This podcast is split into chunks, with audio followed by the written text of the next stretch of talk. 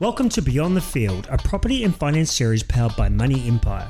The content you are about to hear is designed to educate and inspire you to tick off your property and finance goals. And when we say beyond the field, we mean your field, whatever that may be.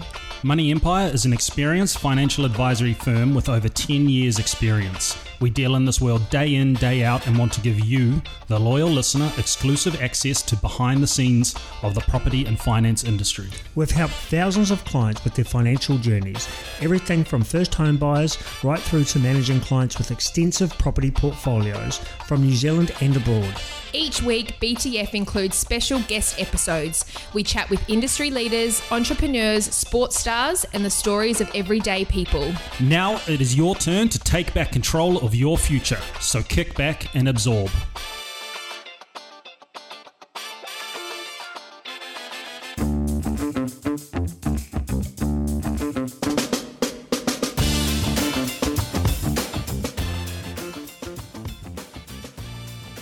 I'm Ethan Asiwa.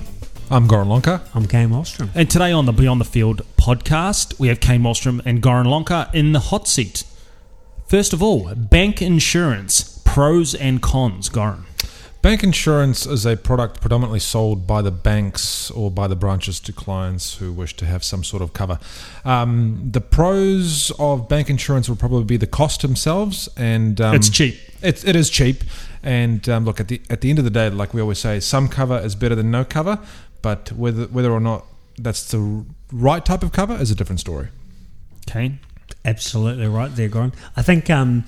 The big thing is is that uh, you need to make sure if you do have bank insurance that it is the full bells and whistles because we come across a lot of the time where um, clients have just literally, I think, answered five questions. And uh, is that the process? Literally, you're in the bank, you're talking about loan structure, mortgage structure, this sort of stuff, and you get offered insurance, and usually you just take it.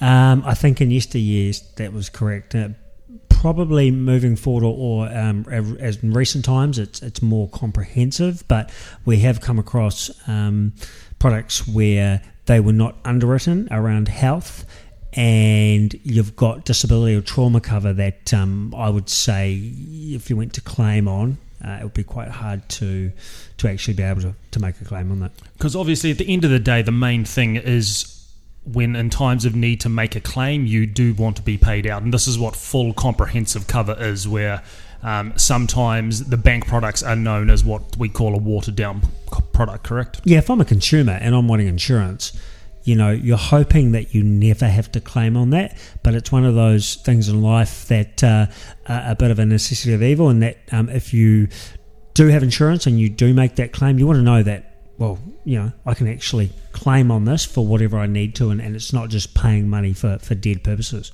I suppose a lot of it does fall back in terms of education. Look, uh, people are probably not aware um, because obviously, with us being in the industry that we're in, um, I wouldn't go to a bank for insurance because obviously a bank is a bank. They they specialize in lending money, having accounts um, that don't actually specialize in insurance per se. And it's not people's fault that they don't actually know where they should go in terms of um, being sold a product yeah. in branch. There's proper insurance companies out there, proper advisors out there that specialize in, in insurance. And I think when you're looking for an expert in a field, you should be going to someone that knows what they're doing. We always say, you know, if something, if your water pipe or whatever breaks at home, generally you don't go out and fix it. If you're not the expert, you get in a plumber or someone in to do all these things. So it's the same as insurance. You need to go to an expert because there are so many pitfalls in them. There's so many add-ons in them. There's a lot of non-disclosure out there in health, and people need to realize this stuff. And then there's a lot of watered down products. 100%. I fully agree. People do need to understand that when it comes to personal insurances, it needs to be fully underwritten. And when I say fully underwritten, they have to go through a proper application, not just your basic sort of five, ten questions.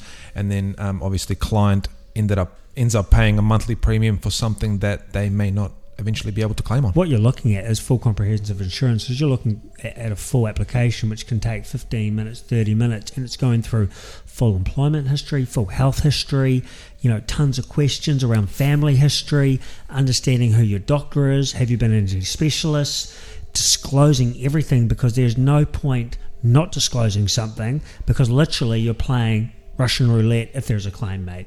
Absolutely. So, to all the listeners out there, some insurance is better than no insurance, and this was a small snapshot of the pros and cons of bank insurance. If you have any questions, as usual, please get in touch. We hope you enjoyed today's episode. For more information on this episode and hundreds more, you can visit us at Beyond the Field Podcast on all social platforms. Don't forget to hit that subscribe button. Now it's your turn to take control and build your empire beyond your field.